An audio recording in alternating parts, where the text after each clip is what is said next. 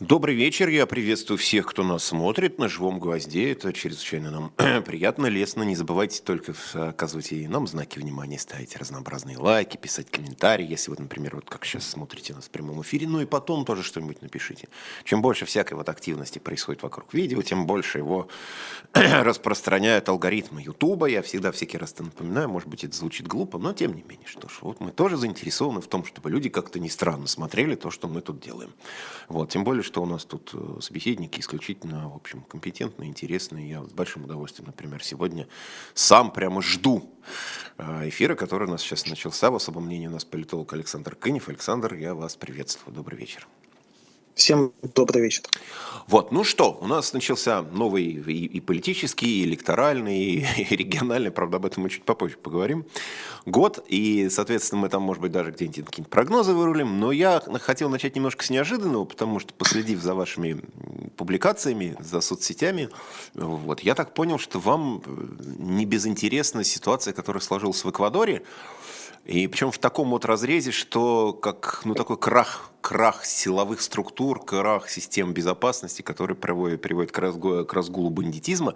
Мы-то всегда как-то привыкли считать Латинскую Америку, ну вот, в общем, тем местом, где с силовиками как раз проблем нет. Что там сила, как правило, избыточная, а не недостаточная. Вот, но тем не менее, вот эти совершенно жуткие вещи, там, с захватом заложников, расстрелом э, работников эквадорского ФСИН, я бы так это, извините, назвал, и захватом телевидения. В общем, вот это вот все, при том, что Эквадор для нас, в общем, ну, такая почти дружественная страна, плюс мы, многие, по крайней мере, любим бананы. Сейчас все говорят, ой, эквадорские бананы пропадут, даже при эти экспортеры предупредили, что могут быть проблемы с этим. Ну а что, вот так это все в глобальном мире отзывается. Вот чем это вам ситуация показалась интересным и какие, что мы из, из нее можем для себя извлечь? Вот такого вот? А, мы для себя ничего не можем из этой ситуации. Э, отличается все абсолютно радикально. Эквадор довольно маленькая страна, но то, что сейчас там происходит, это некое как бы вот такое роковое стечение ряда обстоятельств, я так сказал. Ну, э, начну с того, что, во-первых, Эквадор действительно маленькое государство, и это страна бедная, хотя а, с точки зрения каких-то вот сегментов она очень сильно внутри самой себя дифференцированы. То есть есть Галапагосы, Галапагосы принадлежат Эквадору, кто несколько не в курсе. Вот, и Галапагосы действительно такой кусочек, ну, ну, больше напоминающий по качеству жизни там штат, и ориентирован больше на американских туристов. То есть там, и когда бываешь на Галапагосах, ты поражаешься, что в основном действительно это американский турпоток. А, в свое время для решения экономических проблем Эквадор полностью отказался от национальной валюты, и там в, в, в обиходе доллар США. То есть, то, то, то есть как раз вот мечта нового президента Аргентины э, Хавье, Хавьера Миле, она была реализована в Эквадоре в Сальвадоре. Там вот в Эквадоре нет национальной валюты, есть американский доллар. Вот, но не маленькая страна, в отличие от Аргентины, там как-то это попроще все было сделать. А вот, э, и Эквадор был, был всегда относительно благополучным, хотя политически нестабильным. То есть Эквадор всегда, в общем, имел очень э, ну, такую систему очень неустойчивой власти. Президент по Конституции там 4 года ну, они, как, как правило, и возвращались там иногда с перерывами, то есть это, в общем, для Эквадора как бы не, не была особой история, что президент там спустя несколько лет снова баллотируется, вот, э, при этом за последние, там, скажем, 20 лет. Страна такая, в общем, культура политическая латиноамериканская, она а, предполагает э, сама по себе такую эм, элементы карнавальности, вот, и, э, как бы скажем так, никто никогда там особо не привык никому подчиняться. То есть люди с достоинством, э, люди, привыкшие как бы, защищать свои права, и, и как бы, в общем, э, никакие тоталитарные истории сильно не любящие, поэтому массовые беспорядки, протесты в Эквадоре это норма жизни по любому поводу. То есть, скажем, при, при позапрошлом уже президенте, например, Ленине Марине были массовые беспорядки, связанные там с повышением цен на бензин, например. Но мы себе представить, можем себе в России беспорядки при повышении цен на бензин? Нет, не очень можем. Повышение можем, далее. беспорядки и, нет. А, и, и неоднократно приводили к смене в том числе и президентов, и, и там, иных, чиновников. То есть, скажем так, вот э, в 90-е годы, потом почти ни один президент не досиживал в Эквадоре свой президентский мандат, то он уходил так или иначе в силу вот э, либо конфликта с парламентом, либо массового беспорядка, либо чего-то еще, там, либо там попытки военного переворота. И вот было единственное исключение, это вот фактически э, был такой э, левоцентрист Рафаэль Карея, который в свое время дал убежище Ассанжу, И вот он а, просидел, значит, до начала десятых годов, и потом передал власть своему вице-президенту Ленину Морено. Ленин это имя. Да, понимали? Это, это, это, это, я знаю, это, да. Да, да, да, да, это, это, это имя. Там вообще у вас, скажем так, Европа для Эквадора очень-очень далеко. Вот, и там просто привыкли давать имена каким-нибудь известным людям, не очень понимая, кто они в Европе. Там и Гитлеров полно, и Ленинов полно. Да, Гитлер я, например, вот, недавно время... баллотировался тоже на одни да, из я, свое, я, я, я, в свое, я в свое время, когда был в Эквадоре, в 2019 году выкладывал фотографии с выборов, как раз в это время выбирали мэров в одном из городов, э, в городе Зарум баллотировался в мэры человек по имени Гитлер. Там у него есть плакаты «Гитлер, Гитлер наш кандидат». Вот, вот там, вот, собственно говоря. Гитлер Питер, голос народа, там были плакаты, такое. Ну, это вот местный такой товарищ, никакого отношения к Адольфу. Местный э, колорит. А, Ал- да. Алоизович не имеющий, да, местный. И вот Ленин Морено был президентом. И вот, собственно говоря, при, при Ленине Морено и началось то, что мы видим сейчас. А Ленин Морено, а, будучи политическим наследником президента Корея, очень резко изменил политический курс то есть фактически он перешел как бы на такую проамериканские позиции. Был, был визит Майкла Пенса, тогдашнего вице-президента при Трампе в Эквадор. Э, и э, в то, в то время, значит, вот началась такая переориентация Эквадора, очень резкая, значит, в сторону США больше, чем в сторону, скажем, других таких э, левых правительств Латинской Америки. Это, это выразилось в том, в том числе в отношении там, к Ассанжу там, и так далее. Э, и э, одновременно с этим Ленин Морено э, решил провести вот такую, э, скажем так, э, либерализацию, связанную с сокращением социальных расходов. Вот. И, по, и, и по сокращению попали как раз структуры, занимающиеся борьбой с коррупцией и бандитизмом. Он объединил несколько ведомств вместе, вместе и, в общем, резко сократил бюджеты на безопасность. Вот. Это произошло где-то в середине президентства Ленина Морено, он был президентом до 20, э, значит, господи, до, до, до мая 2021 года, и в самого уже конце э, как бы был этот, был, уже начался вот этот самый эффект, э, резко стала ухудшаться ситуация с уличной преступностью, потому что просто стало меньше силовиков, стало меньше, меньше сотрудников, и в конце был очень сильный жесткий бунт в одно тюремный. А вот, и в мае 2021 года пришел следующий президент, он был правый уже, Гильермо Ласса. Ласса был слабым президентом, у него был конфликт затяжной с парламентом постоянный, и этот конфликт кончился тем, что вот они два года друг друга, значит, боролись, было не до безопасности, ситуация продолжала ухудшаться. А, вот, значит, и в прошлом году а, э, в Эквадоре есть особенность, особенность Конституции. Там есть механизм, которого нигде в мире больше нет. Скажем, а, в случае, если президент, парламент вдруг начинает э, попытку импичмента президенту, то э, Конституция Эквадора да, предусматривает президенту возможность принять решение двойной смерти, так называемой. То есть что это такое? Это означает, что президент распускает парламент, но он может распустить парламент только в одном случае. Если одновременно с этим сам уходит в отставку и назначает досрочные выборы. И вот в прошлом году случилась эта одновременная смерть в Эквадоре, и э, прошли одновременные президентские парламентские выборы. То есть президент Ласса, чтобы его не отправили в отставку, распустил парламент, но одновременно и сам был вынужден уйти в отставку, и выбрали нового президента, ему 35 лет всего, который вот буквально вот э, осенью стал президентом. Что-то подвисло у нас на самом интересном месте, так что надеюсь, что отвиснет.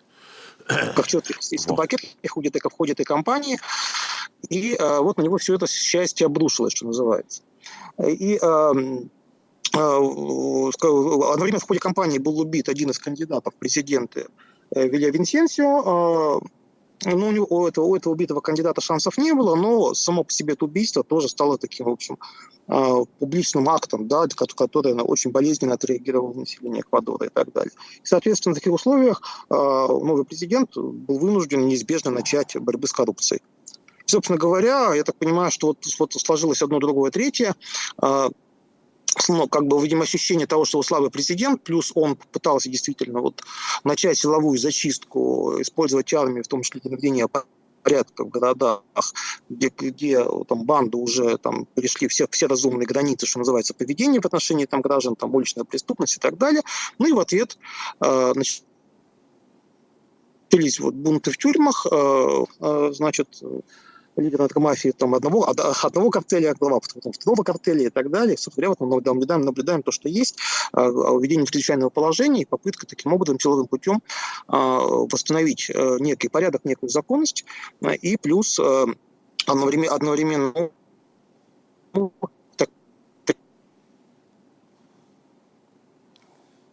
конечно, увеличить расходы на бюджет. То есть это, собственно говоря, вот эта история про то, что сокращение расходов э, должно всегда иметь некоторые границы, это не некие разумные пределы. Вот понимаешь, что ты сокращаешь, где ты сокращаешь там и так далее. Вот то, что касается роли силовых структур, ну, она в Латинской Америке везде очень разная. Конечно, особенность э, стран Латинской Америки в том, что э, сила, э, роль силовых структур исторически там всегда была гипертрофирована, и понятно, что это всегда несет некий риск узурпации власти, и с этим боролись в странах Латинской Америки всегда очень по-разному. Чаще всего боролись путем э, конкуренции разных, разных силовиков друг с другом, скажем, когда, когда кроме армии, например, была какая-нибудь гвардия, если очень сильно, или полиция, или что-то еще там и так далее. Скажем, например, вот когда, по, когда по Боливии путешествуешь, например, вначале там обязательно через несколько километров пост армейский, в том в том числе несколько пост, там, километров проезжаешь пост полиции там, и так далее. Они постоянно чередуются. То есть вот эти вот линии контроля разных силовиков накладываются друг на друга с тем, чтобы ни одна силовая структура в одиночку власть заходить не могла. Да? То есть они как бы друг друга уравновешивали и так далее. То есть ну, какие-то вот такие сложные подобные схемы, плюс ограничивая возможное время пребывания в должности там, руководителей силовых структур и все остальное там, и так далее. А, ну, тем, тем не менее, а, бывают эксцессы. Вот в том году были выборы в Гватемале, кстати, 14 января инаугурация в Гватемале будет президент. Ну, То есть вот Ревала, да. не было очень давно. Там, э, скажем, фактически там, последний левый президент в Гватемале был в начале 950-х годов аж да, то есть, то есть это уникальный случай для Латинской Америки, столько времени не было левых. И вот избрали левого, наконец-то, и вот его пытались не допустить как раз вот через силовиков. То есть местная прокуратура а, гватемальская пыталась опротестовать итоги выборов, а, хотя не имеет на это никаких полномочий. Там есть особый орган, высший избирательный трибунал, он все признал законом, а прокуратура пыталась это дело отменить. Тем не менее, вот инаугурация, видимо, состоится, пока шло разбирательство, да, даже распустили партию, которая выдвигала этого, этого Бернанда в президенты. То есть уникальная ситуация, он станет президентом, а его, а его партию э, аннигилировали, распустили, и все места, которые она получила в парламенте, признали незаконными по итогам выборов, которые были в один день вместе с выборами президента. Ну, это особенно в Латинской Америке, там вот все очень так вот сложно и непросто, вряд ли Ревалоди сидит. Что касается Эквадора, ну, Эквадор страна небольшая, в небольшой стране порядок навести, конечно, проще, чем там в большой эффект размера имеет значение. Есть успешные кейсы наведения порядка там в Сальвадоре, где было очень все плохо, очень все тяжело. И там соседняя Колумбия, да, где, где при Альвадо Урибе в начале нулевых годов тоже, собственно говоря, вот случился вот такой поворот радикальный, и Колумбия сегодня одна из самых безопасных стран Латинской Америки, хотя многие почему-то традиционно считают, что вот Колумбия там убивает. Это было очень давно. Времена Павла Эскобара закончились там 20 лет назад. Когда приезжаешь там в Медельин, там э, это сувениры просто, да, то есть там футболки, там кружки со Эскобаром, там можно купить тур, где проведут по местам слаб, слабый Эскобар, здесь он жил, там он, значит, в школу ходил, там он, значит, что-то, то-то, то-то, то-то, то-то. В принципе, достаточно по, латино, по, латин, по латиноамериканским меткам Медельин вполне себе комфортный, приятный город. Что будет с Эквадором, мы не знаем, вот, но, во всяком случае, а, а, я думаю, что интересно нормализация ситуации в Эквадоре есть. А, связи, скажем, с, с той же США очень существенные, очень развитые. Вот, кстати, по поводу бананов. А, ну, я думаю, что, что банановый сектор все равно не пострадает, потому что это все-таки очень короткая временная ситуация. Думаю, я думаю, что порядок будет введен. Нынешний президент Набоа, он как раз один из банановых магнатов, который, собственно говоря, является главным производителем эквадорских бананов. То есть банановый король. В том числе их России. Банановый король, да, нынешний президент Эквадора, это как раз наследник банановой империи. То есть вот такая банановая республика, но с банановым королем. Не хочу никого обидеть при этом. Да, вот раз вот как Эквадор, как, Эквадор как раз и есть классический пример банановой республики, собственно говоря. Это вот как раз она и есть. Потому что, по большому счету, там только горы, бананы, ну, море, порты, да, значит, акватория, Галапагосы, как, в общем-то, один из центров мирового туризма. Да, Галапагосы приносят очень много. Галапагосы фактически такое государство в государстве. Вот, но после такого действительно... Ну, ну и, на, ну, и наркомафия, если, ну, на, на, на, на, наркомафия, естественно. Ну, ну наркомафия у нас в, в питерском порту тут тонну кокаина нашли, так что мы тут можем еще им тоже кое-что, как это, некоторые уроки по этому поводу дать. Ну, смотрите, значит, э, вернемся мы все-таки из странствий по Латинской Америке, весьма любопытных, из которых, действительно, так послушав, я подумал, что, и слава богу, что мы, наверное, Там, по, там, там, там кстати, был очень интересный кейс, там был такой президент в Эквадоре, э, был такой, его звали Абдалла Букарам, э, имя не случайно, очень-очень много мигрантов из Ближнего Востока. Был там еще был еще такой президент Джамиль Мауат, тоже, в общем, понятно по имени откуда, и тоже не досидел свой срок. Так вот, президент Абдул Букара в свое время парламент э, снял с президентов за умственную неспособность, поскольку президент Мауат там ходил в костюме супергероя, возвращался к народу в костюме Бэтмена, сбривал усы в прямом эфире, ну и всякое такое вот, собственно говоря, вытворял. Но вот за это парламент сказал, что товарищ, ты не очень, не, не совсем того, и, в общем, отправил его в отставку. В общем, Головин у него несколько затянулся, да, и он продолжил устраивать на президентском посту. Вот, поэтому... Да. Слушайте, ну давайте мы все-таки к нашим пенатам, Палестинам и так далее вернемся, потому что у нас тут тоже много чего интересного, начиная там с предвыборных всяких дел. Вот, но тут совершенно неожиданно, конечно, прямо всплыла, хотя я не знаю, насколько неожиданно. У нас зима наступает неожиданно, мороз ударяет неожиданно, снег выпадает неожиданно. И совершенно вот такой показательный, странный и, почти тотальный, без бомбежки разбомбили всю ЖКХ в Московской области. И в, этом, в этой связи, конечно, много заговорили о судьбе э, губернатора Подмосковья Воробьева, ну и вот вообще вот об этих вот всех делах, потому что я вот сегодня посмотрел карту страдающего нашего ЖКХ, это почти вся европейская территория страны, вот на Дальнем Востоке тоже такой красный прям горит вот это вот место в Приморье. То есть вот все основные такие индустриальные, наши индустриально развитые регионы, они оказались вот под ударом вот этого генерала Мороза и генерала Бурана. И как это может сказаться, если вообще как это может сказаться на региональных элитах, перестановках? И, кстати, напомните, когда в Московской области ожидаются выборы? А они только что были.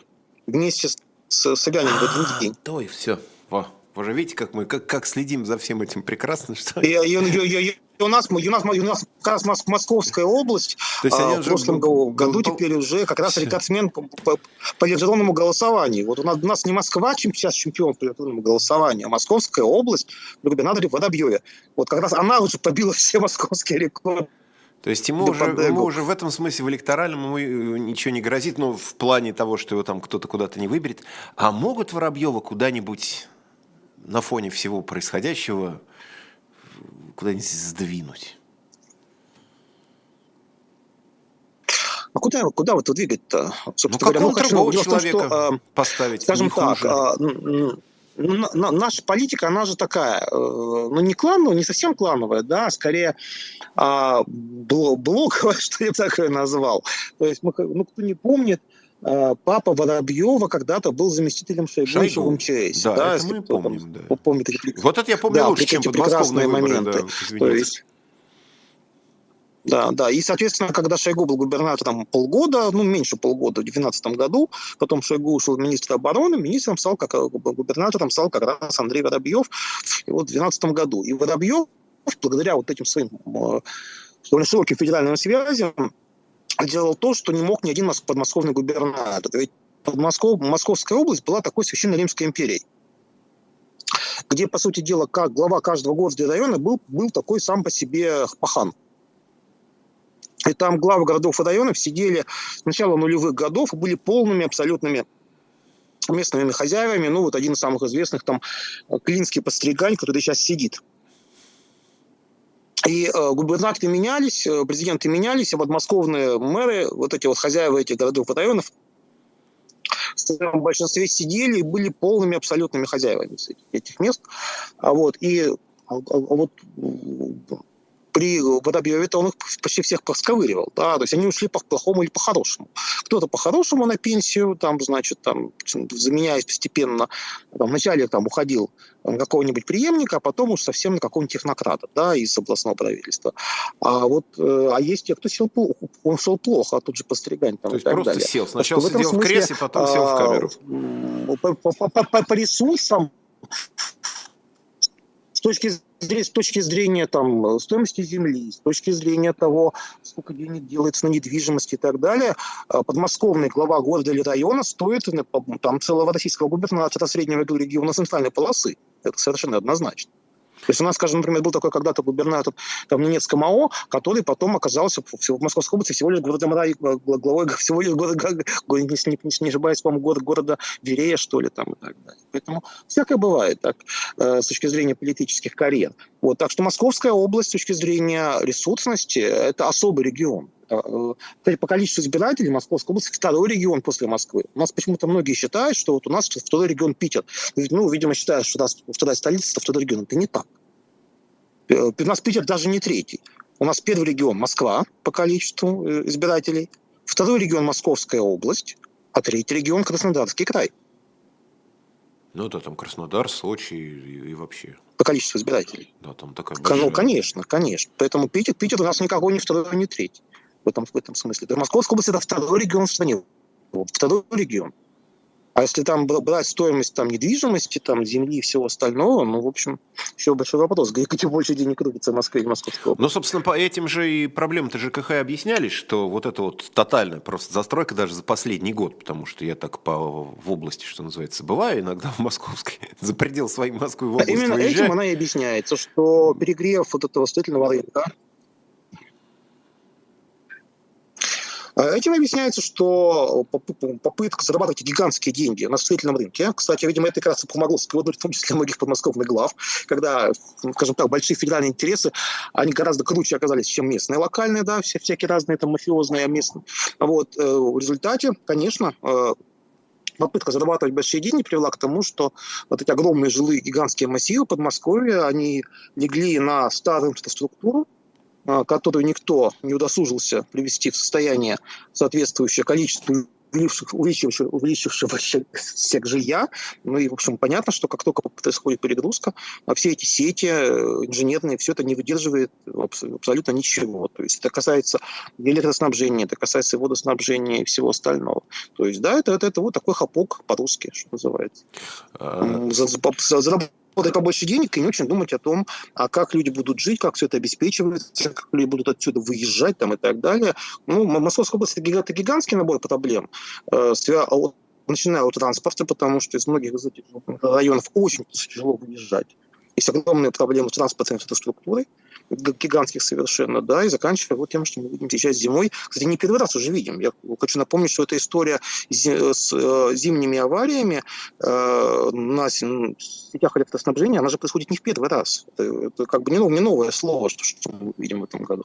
Ну, просто в этом году это как-то массово, одновременно и как-то показательно, потому что я-то посмотрел, что порылся в тайниках памяти и просто в архивах. Прошлая зима-то, в общем, тоже была такая же холодная вот в этот период времени. Там по градусам даже было и похлеще, и там тоже были проблемы с авариями, просто, может быть, это не вылезало так все сразу, плюс еще подкрепляясь э, сообщениями из там сегодня вот в Новосибирске, вчера в Омске, еще в разных городах, так сказать, еще не только вот такая московская, около московская повестка, но и так в целом еще усиливаясь разными регионами, и создавалось впечатление, что так в целом по стране что-то уже начало сыпаться, то, о чем говорили лет 20. Вот закончится ресурс, там заложены еще советские времена, и вот это все наконец понесется, начнется. И в этом смысле ищут, пытаются найти, по крайней мере, для власти разных там черных лебедей. В свое время искали в ковиде, который вот может как-то пошатнуть такую всю устоявшуюся структуру власти, уже сложившуюся, казалось, там на годы, если не, не на десятилетия. Сейчас э, недоброжелательно начинают говорить, может быть, вот когда посыпется инфраструктура вся подряд, и транспортная, у нас же сейчас с самолетами, с РЖД, еще с чем-то были вот в эти месяцы, недели проблемы. Что-то не взлетало, что-то замерзало, плюс вот это вот ЖКХ, вот эти инфраструктурные все вещи, они в какой степени могут повлиять на баланс сил, на устойчивость, я не знаю, там, на вот, вот эти вот все политические моменты именно, с вашей точки зрения? Эм, ну, я думаю, что, что э, это зависит от того, насколько быстро, во-первых, все это купируется, то есть насколько быстро удастся там, вот, все эти аварии разрулить, там, заместить, э, там, какими-то резервными там, схемами там, э, значит, электроснабжения и все остальное. Но одну, одну вещь надо понимать. А ведь а, люди а, в кризисных ситуациях реагируют по-разному, а, в зависимости от чего. Это если мы посмотрим, скажем, город Москву или там даже Московскую область, где у нас люди лучше всего самоорганизуются. Тех местах, где они живут давно. То есть ведь, э, не секрет, что наиболее протестно голосующие районы города Москвы это что? Это исторический центр. Это юго-запад, запад. То есть районы относительно старой застройки, где люди живут уже хотя бы несколько поколений, где есть какая-то часть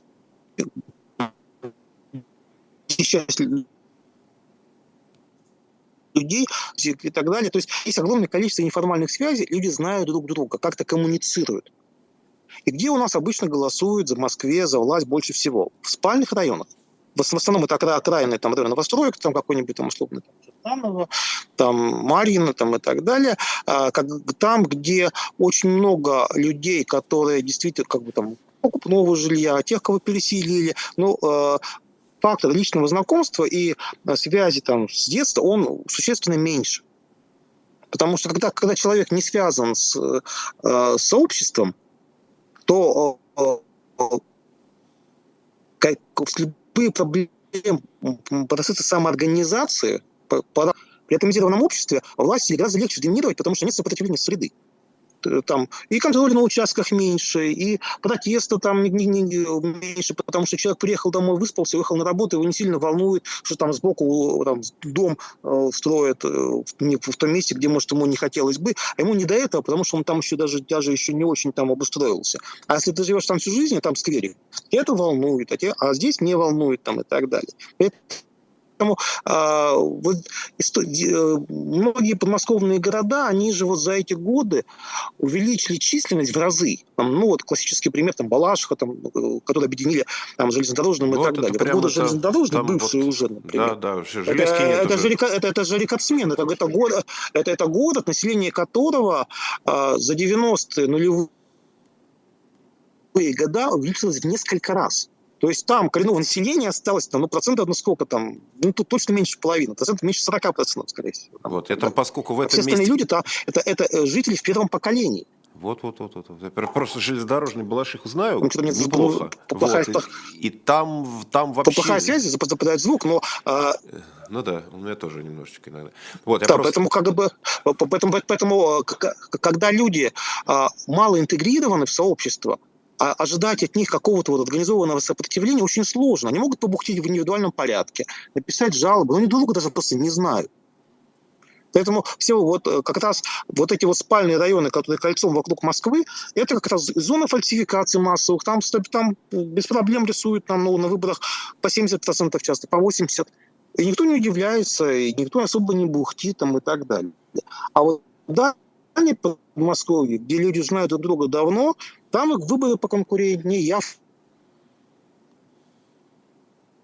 нормального э, заселения, она такова, что ну, людей надо очень сильно довести, чтобы был какой-то сильный протест, вот, и все будет зависеть, подчеркиваю еще раз, от того, насколько быстро проблемы будут решены, которые есть сейчас. Э, смотрите, еще одна интересная история вот, вот этих прям дней. Э, Путин поехал в э, такой небольшой тур побывал на Чукотке, обратили внимание, что он вообще за все время нахождения у власти, ну, начиная, начиная фактически с конца 99 -го года, по факту, когда он там стал преемником и уже премьер-министром, то есть ну, скоро четверть века вообще в этом году будет, а, что он первый раз оказался на Чукотке, я не знаю, там, есть ли у вас там в голове этот список, а, много ли вообще регионов а, в стране, субъектов, где президент страны до сих пор за все время своего правления в разных качествах еще не бывал? Вот так вот на Не составлял такого списка, не могу сказать. Вот то что-нибудь вот на вскидку, потому что Чукотка вспомнили, да, говорит, ой, слушайте, говорит, а Владимир Владимирович сейчас никогда не был. Он говорит, ой, я у вас вот никогда не был. Первый раз приехал, там посмотрел, удивился. Вот, какие-нибудь такие, ну, действительно, значимые или знаковые, или символические регионы, где его просто не было, и ну, вообще, насколько это важно. Потому что, ну, мы же тоже с вами не, не во всех. Я не знаю, ну, вы, наверное, во всех были, что называется. У вас, Нет, у вас не, не во всех. У меня, у, меня, у меня есть четыре региона, в которых я не был. Четыре. Ну, их, а их, а их под 90 у нас. У нас количество регионов. 80, 80, 80, ну, с Восточной Украины 89. Да. Ну, да, у нас уже, уже близко. Вот, поэтому у нас их все больше и больше в последнее время. Вот, но э, большинство из нас, в общем, было в своем регионе, где в каких-нибудь туристических или там близлежащих, мы тоже большую часть страны представляемся исключительно так теоретически. А насколько это вообще важно. Вот бывать во всех этих местах для того, чтобы ими руководить и управлять. Для региона это важно. Вот у нас был президент. Или Или людям достаточно того, что вот он, не знаю, там, поздравил нас 31 вечером. Вот, мы увидели, что он по-прежнему выглядит хорошо, и все с ним в порядке. Вот, и люди дальше счастливы и переходят к своей обычной жизни. Ну, ну, для управления, конечно, самое главное иметь нормальную команду. То есть ведь невозможно всем управлять, э, скажем, человек не может все решения принимать сам это в своей квартире ты, ты все решаешь сам, да, ты, ты как бы там, ну, когда один живешь, но э, чем больше территория, тем, конечно, э, возможность решения проблем в одиночку, она уменьшается прям, прямо пропорционально увеличению размеров. Поэтому в огромной стране главное, это, конечно, не умение э, знать каждую дыру и э, каждый регион, а способность формировать команду, которая будет эти проблемы эффективно решать. Это главное здесь, в этой ситуации. То есть здесь не принципиально, был ты везде, не был там и так далее. Главное, какие у тебя люди вокруг. А вот, поэтому я думаю, что поездка в Чукотку, она здесь важна скорее имиджево. А вот, э, то есть, э, ну, в том, чтобы, чтобы и написали там и так далее. Электорально Чукотка не решает вообще ничего. Это очень маленький регион, один самых маленьких у нас вместе с Ненецким АО, там примерно около 30 тысяч избирателей всего лишь. Вот. Никакой политической оппозиции на Чукотке не было, отродясь никогда. Там есть партии политические, но не номинальные, они, в общем, никакой роли не играют. То есть э, там стабильно на выборах второе место занимает ЛДПР всегда, в основном на выборах. В основном ЛДПР там э, традиционно э, лидером является там одна из учителей местной школы. Она же, она же обычно работает вице-спикером значит, там в местной думе, и там занимает обычно на губернатора там второе место. Коммунисты там очень слабенькие, там в основном такая организация там полупенсионерская там, и так далее. Всех остальных там вообще просто нету. Там создали «Справедливую Россию» несколько лет назад, и все. А, да, да, а, а даже ЛДПР, на самом деле, там появилась только в нулевые года, когда а, ввели в федеральном законе норму, что нужно избирать не менее половины депутатов региональных парламентов по подспискам. И э, тогда пришлось срочно создавать хоть э, отделение хоть еще хотя бы одной партии, чтобы, чтобы было хотя бы в бюллетене больше одной партии. Это, это была ЛДПР. А КПРФ появилась позже. То есть, ну, он, он очень далеко, очень сложно. То есть да, да, даже там с, с, с, с Санадарем сообщение неустойчивое по причине там, тумана и всего остального, а внутри Чукотки очень тяжело перемещаться, потому что а, э, и э, погода, там, и, и, и э, там, особенности э, там, состояние авиапарка, потому что в основном это местные рейсы, это вертолеты и все остальное. То есть это все очень сложно. То есть можно, например, ждать несколько дней вылета в какую-нибудь село или райцентр в Анадыре просто потому, что нет летной погоды. То есть, то есть вот в этом смысле это, такая территория, которая ой, живет, в принципе, сама по себе в значительной степени. То есть там очень много проблем. Да, люди очень часто недовольны тем, тем как они живут. А, причем это недовольство, оно не, не против кого-то конкретно, а в принципе против условий жизни суровых, которые объективно там тяжелые там, и так далее. И там этот протест такой э, э, фоновый, он довольно высокий. Он стабильно там, ну, как показывают выборы, самые разные. Вот даже конкурентов никаких нету, скажем, на выборах губернатора или мэра. А все равно процентов там 25-30 будет голосовать за оппонента, даже если он ничего не делает. Это вот такой фоновый протест. А, особенно, особенность региона. Вот. Э, но, но, но при этом есть понимание, что, что они все зависят от Москвы. Есть понимание, что без федеральной помощи жить нельзя, что все деньги из Москвы. Поэтому, когда вот, там, я был на Чукотке, когда общаешься там с местными, тебе много чего скажут плохого, но на вопрос, а вы за кого голосовать-то будете, скажут, ну, за кого же? Больше не за кого. Вот, будут голосовать там за Единую Россию, потому что ну, это же власть, а мы же в эту власть идти не можем. Ну да, мы сегодня просто видели в, ролик, по-моему, все уже посмотрели про помидоры по 1600, про мандарины по 1400 за килограмм. Да, там, там, там, там все привозное практически, да, это все цены существенно выше, поскольку э, из местного там, по сути дела, ну, только морепродукты, что там еще производится. Ну, оленина, там это что-то еще. Там все, все, все, все привозят, конечно, да, все очень дорого. Это, это, это особенность почти всех северных регионов, дальнего, особенно регионов Дальнего Востока.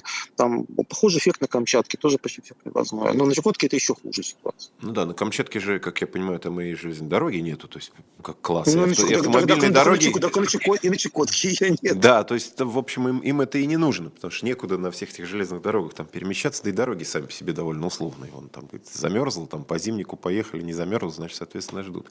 Слушайте, вот еще один какой вопрос. А, в последние недели, ну, наверное, даже можно сказать о месяцах, потому что и январь, и, и практически все каникулы президент Путин не отдыхал, и в декабре дня, наверное, не проходило, чтобы не было какой-то медийной активности. Каждый день какие-то тут он выступил, там сказал, тут цитаты. И это уже вот несколько недель длится. Как вам кажется, с чем это связано? Для чего? Вряд ли это предвыборная кампания, потому что исход это она, Почему есть. вряд ли? Это она, это она, она и есть. В этом ее, этом ее и смысл.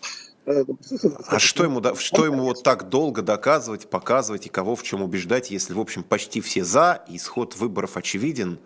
То есть это просто сказать, невероятная активность. Он заполняет собой вот это вот политическое информационное поле просто вот все целиком. Я такого да, не помню. Вы-то, наверное, конечно, лучше это помните, безусловно. Но вот просто Путин каждый день везде. В, в этом есть компания. То есть смысл, смысл всей этой активности показать работоспособность, показать, что, вот, э, что вот он там, полон сил, энергии, то есть э, он борется с мифами о себе, да, он борется с негативными ожиданиями, то есть там, в том числе претензиями к возрасту, там, это, то есть вот вокруг чего вся строится позиционная риторика. В основном вокруг возраста и всего остального. Вот с этим он и борется, вот, вот с этим как бы мифом. То есть, а как с этим бороться? А показывать, что вот еще ого-го, вот, и там, вот на Чукотку надо, полетел, да, тут что-то еще там. Вот, э, вот, вот этим э, постоянным присутствием в информпотоке демонстрирует демонстрация активности. Почему, например, э, в США э, Байдену там высказываются претензии по возрасту, а Трампу нет, хотя у них разница небольшая.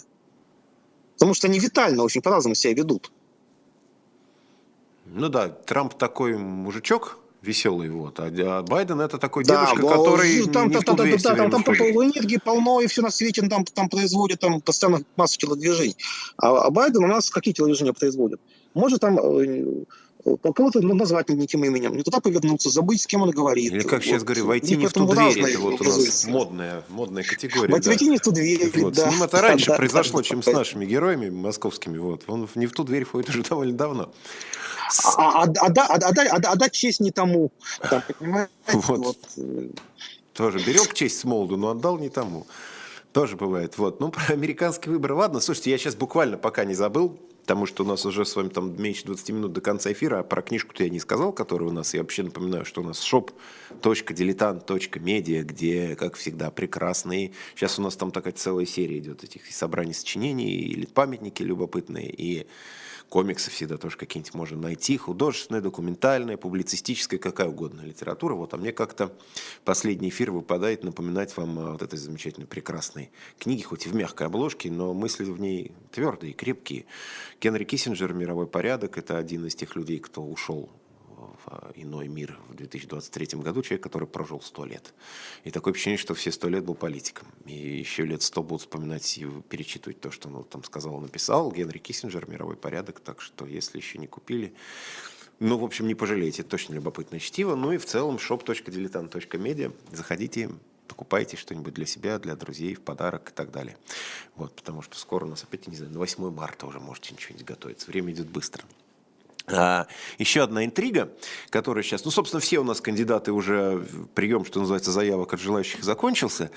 Явлинский не пошел, Дунцову не допустили, значит, Борис Надеждин, если там соберет подписи, возможно, будет таким очень условно оппозиционным очень условно таким пацифистским кандидатом. Кстати, соберет подписи, как вы думаете, все нормально будет с Надеждиным?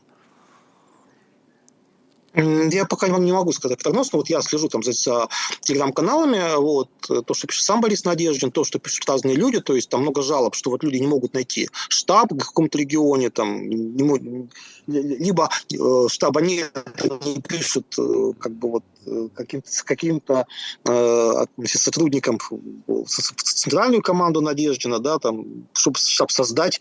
Вот. Ну, в общем, как, жалоб много, но э, понять, э, где, где там э, блокировка там DOS-атаки, э, а где реально там не работают какие-то сайты, что-то еще сложно. Вот. Ну, команда какая-то ведется. В всяком случае, то, что в части регионов работа собира... по сбору идет, это однозначно. А, я думаю, что решить проблему с сбором подписей до конца января реально. 100 а, тысяч – это небольшое, небольшое число. А, понятно, что по крупным городам, там Москва, Петербург, Московская, там, там, Новосибирская область решить там, проблему сбора двух с половиной тысяч подписей на регион, это нормально за это время. А вот смогут ли набрать там 40 регионов, да, не знаю. Вот. Может быть, может быть, чуть-чуть не хватит. Может, хватит. Э, мне, мне кажется, что сейчас делать, делать оценку этой ситуации сложно. А, я думаю, что есть, кроме Бориса Надеждина, претендент на регистрацию гораздо более очевидный, хотя про него мы как-то что-то особо не говорим, потому что он либеральная общественность не сильно интересует, это Сергей Маленкович. Это, знаете, такой новый Сурайкин, партия коммунист России, который спорит КПРФ, вот я бы вот медиамониторинг, который буквально несколько дней назад публиковали, показывает, что за новогодние праздники, скажем, по количеству упоминаний э, федеральных СМИ Маленкович и коммунисты России обходят Харитонова. То есть очень может быть, что вот эта вот сама подстава КПРФ с движением Харитонова может с ними сыграть довольно злую шутку. Власть она подстав не ценит, она же очень коварная, да, то есть что только подставься, тебе, тебя, тебя, тебя еще и, дальше, и дальше пнут. А вот. И я думаю, что здесь будет такая похожая история, то есть мало того, что выставили кандидата из электорального прошлого, который, в общем, э, не очень соответствует современному образу э, избирателя КПРФ, так под это дело еще и э, спойлеров никуда не денут. То есть регистрация, скажем, если Сурайкин был слишком карикатурный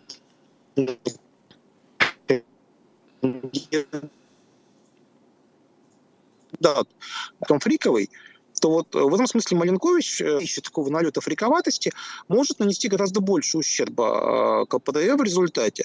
Так что замалчивание Харитонова, его слабая информационная активность плюс, объективная мама для городского избирателя, а он селянин, не стоит забывать, все-таки электорат КПДФ базовый, все-таки городской, был все эти годы именно в этом проблема Харитонова, что он не вписывается в базовый электорат КПДФ сегодня, плюс э, раскрутка спойлеров, там, если зарегистрируют того же Маленковича, а может еще и Бабурина, Бабурин там тоже что-нибудь может отнять, там, десятых процентов и так далее, а, на фоне а, довольно активных кампаний, там, например, того же Слуцкого, вот, плюс для, для городского избирателя может гораздо комфортнее голосовать за, Даванкова и новых людей, потому что они им ближе по возрасту, по имиджу, чем вот, пожилой аграрий Харитонов и так далее. А протест у нас же, э, он же не идеологический по многому. Это сообщающийся сосуд. Люди голосуют за э, иных кандидатов по принципу, э, ну, кто им в этой ситуации комфортнее зачастую. Да? То есть голоса легко могут перетекать, потому что они являются ни левыми, ни правыми. Они такие общепротестные, да, то есть вот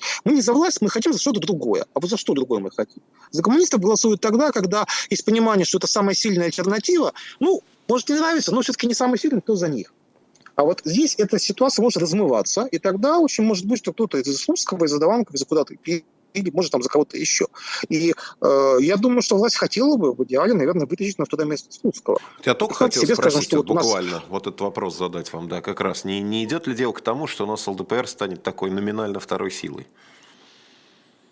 А вот может, а вот может так и получиться. Вот, вот э, игры КПРФ в договорники могут кончиться тем, что выдвижение Харитонова может привести к тому, что у него может оказаться реальный риск э, спуститься ниже второго места впервые вот в новейшей российской истории. И это будет очень сильный удар под дых потому что это скажется и на региональных выборах в том числе, и на э, представлениях спонсоров в регионах, и по всем остальном, потому что э, это же имеет большое значение. Вот э, Грудинин в 2018 году, невзирая там на всю вот э, движуху, которая была вокруг него там и так далее, он как раз был э, кандидатом, который расширял электорат КПРФ который выходил на новые социальные группы для нее. Бизнес, там, молодежь там, и так далее. И, э, хотя понятно, то исход был понятен, но он дал возможность работать с этим дальше. И э, компания Грудинина, она логически продолжилась в осенних кампаниях 2018 года. И она дала эффект, э, когда коммунисты в 2018 году осенью выиграли де-факто выборы там, региональных парламентов там, в Владимирской области, в Забайкалье, по сути дела, в Иркутской там, и так далее. А, э, Э, здесь что у нас э, может быть на, фоне Харитонова? Э, будет только деградация дальнейшая. Поэтому мне кажется, что как раз вот сейчас Э, такая, так, такая убогая компания э, КПРФ, которую мы видим, она может очень сильно им ударить по, по, по регионам в дальнейшем. Так что э, в этом смысле расплата, может быть. И э, вот это, собственно говоря, то, о чем мы и говорили, когда обсуждали, а кого надо выдвигать кандидатов в президента. Того, кто может в дальнейшем для партии расширить электоральное поле на будущее. А Харитонов вряд ли это сделает. Э, ну, ну, кстати, еще важный момент, когда мы говорим о последствиях этих выборов, ведь э, всегда президентские выборы – это некое, некое перенапряжение административной вертикали. Почему?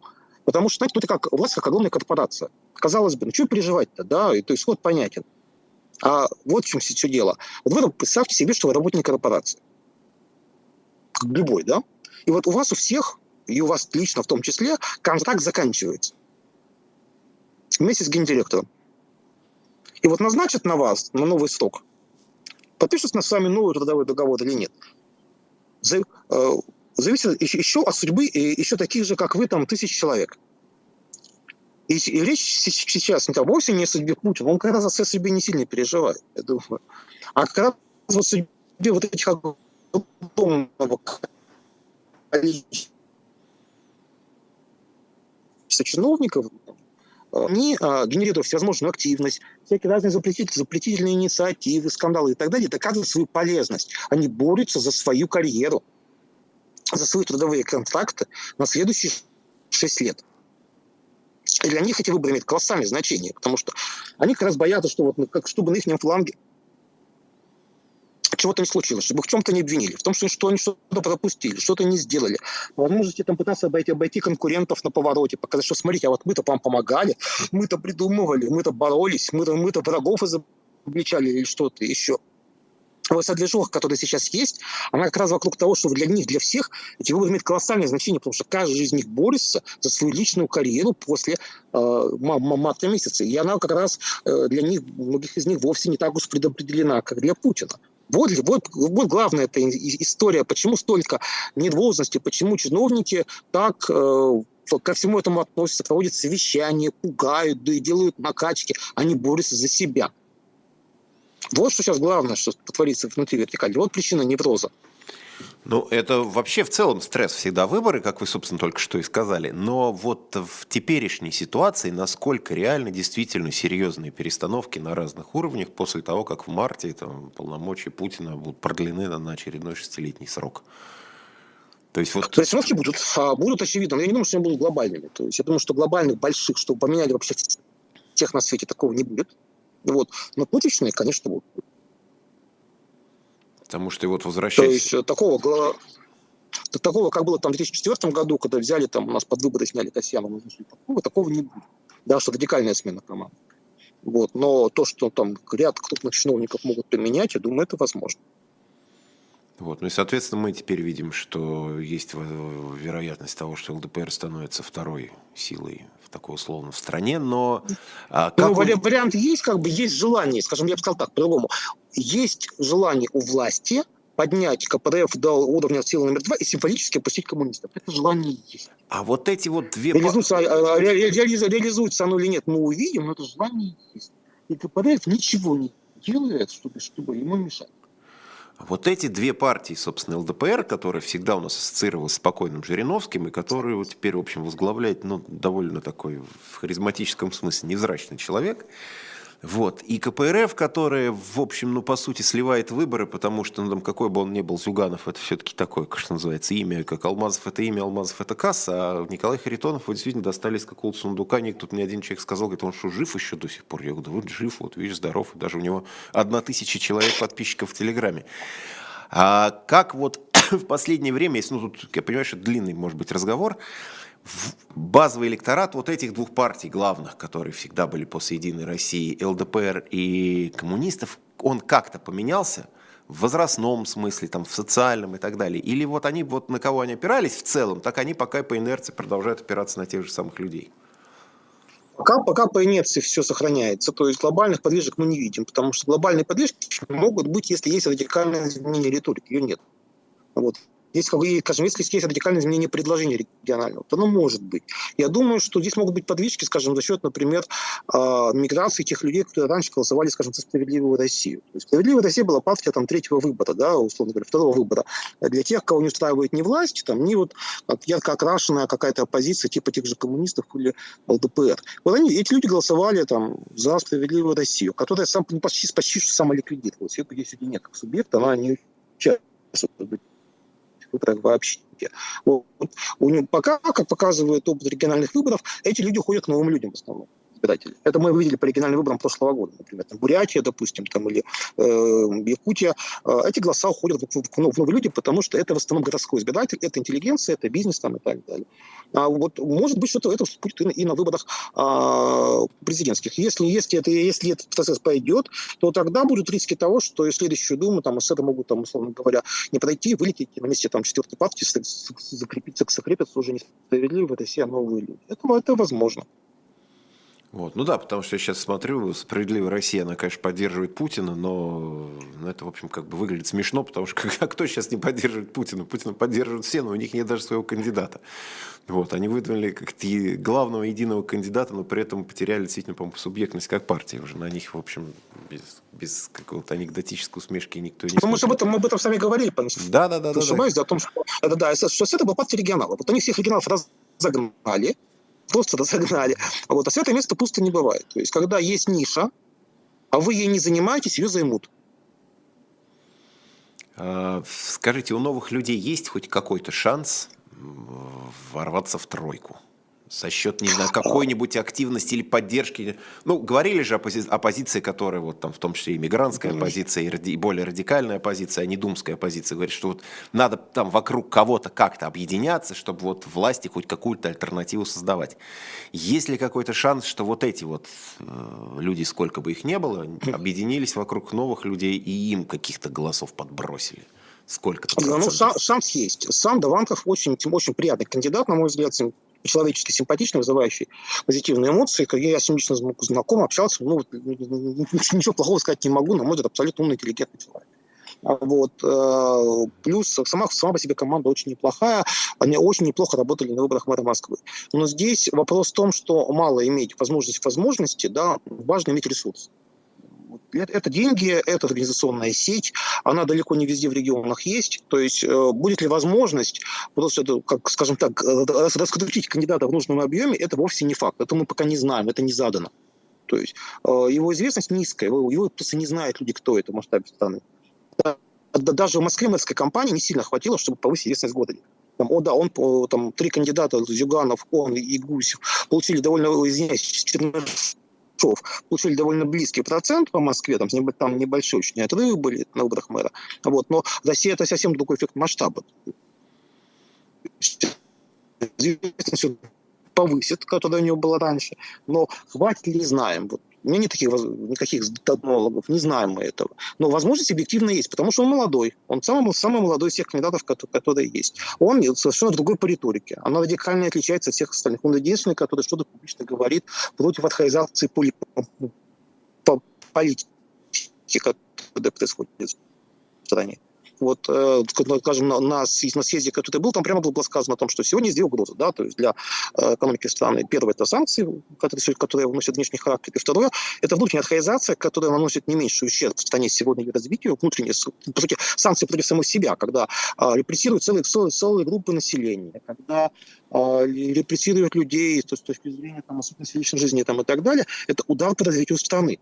По масштабу не, не меньше – чем вот, собственно говоря, вот эти внешние, внешние э, скажем так, угрозы, связанные там со, спец, со спецоперацией. То, есть мы, мы, мы, мы, получается, что у нас такой двойной получается удар. То есть, с одной стороны, спецоперация, с другой стороны, вот доб, доб, доб, доб, добровольное ограничение в том, что мы репрессируем тех, от кого зависит развитие нашей экономики, нашего государства. Да, но единственное, что за новыми людьми совершенно... Ну, если просто, на... просто, просто потому, что они, они, они слишком умные, думают до, до, думают, думают, думают что-то свое там и так далее.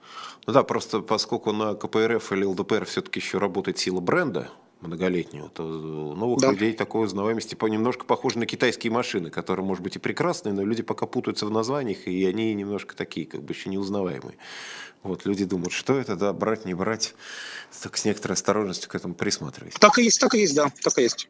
Вот, ну что, э, жалко, что у нас был сегодня так большие проблемы со связью, к сожалению, потому что какие-то... Да, нас... очень, плохо было слышно. Вот, вы, выскакивали, да, выскакивали да, да. у нас какие-то интересные куски беседы, ну, тем не менее, будем считать, что это тоже морозы наши, и тоже наши ЖКХ таким образом как-то как на нас влияет. Вот, тем не менее, все равно разговор получился интересный, познавательный, вот, а кто будет потом пересматривать, посмотрите с самого начала, потому что все-таки про Эквадор и про особенности Латинской Америки в наших эфирах говорят не так, не так часто, а там есть что посмотреть, послушать. Александр Кынев был у нас с вами в эфире, в особом мнении, я его благодарю. Надеюсь, вот на скорую нашу встречу да. новую в эфире. Уже до выборов-то точно мы, я думаю, еще не раз пересечемся. Вот. Ну а всем остальным напоминаю, все-таки ставьте какие-нибудь лайки, колокольчики, пишите комментарии, потому что чем активнее больше вы это делаете, тем шире все это ютубное знание тут распространяется. Все, благодарю всех, друзья мои. Еще раз, кого не успел в тот раз поздравить с наступившим, тем не менее. У кого-то еще старый Новый год, так что народ продолжает, тем не менее, искать поводы для того, чтобы что-нибудь отметить. Ладно, все, друзья мои, спасибо, счастливо. you.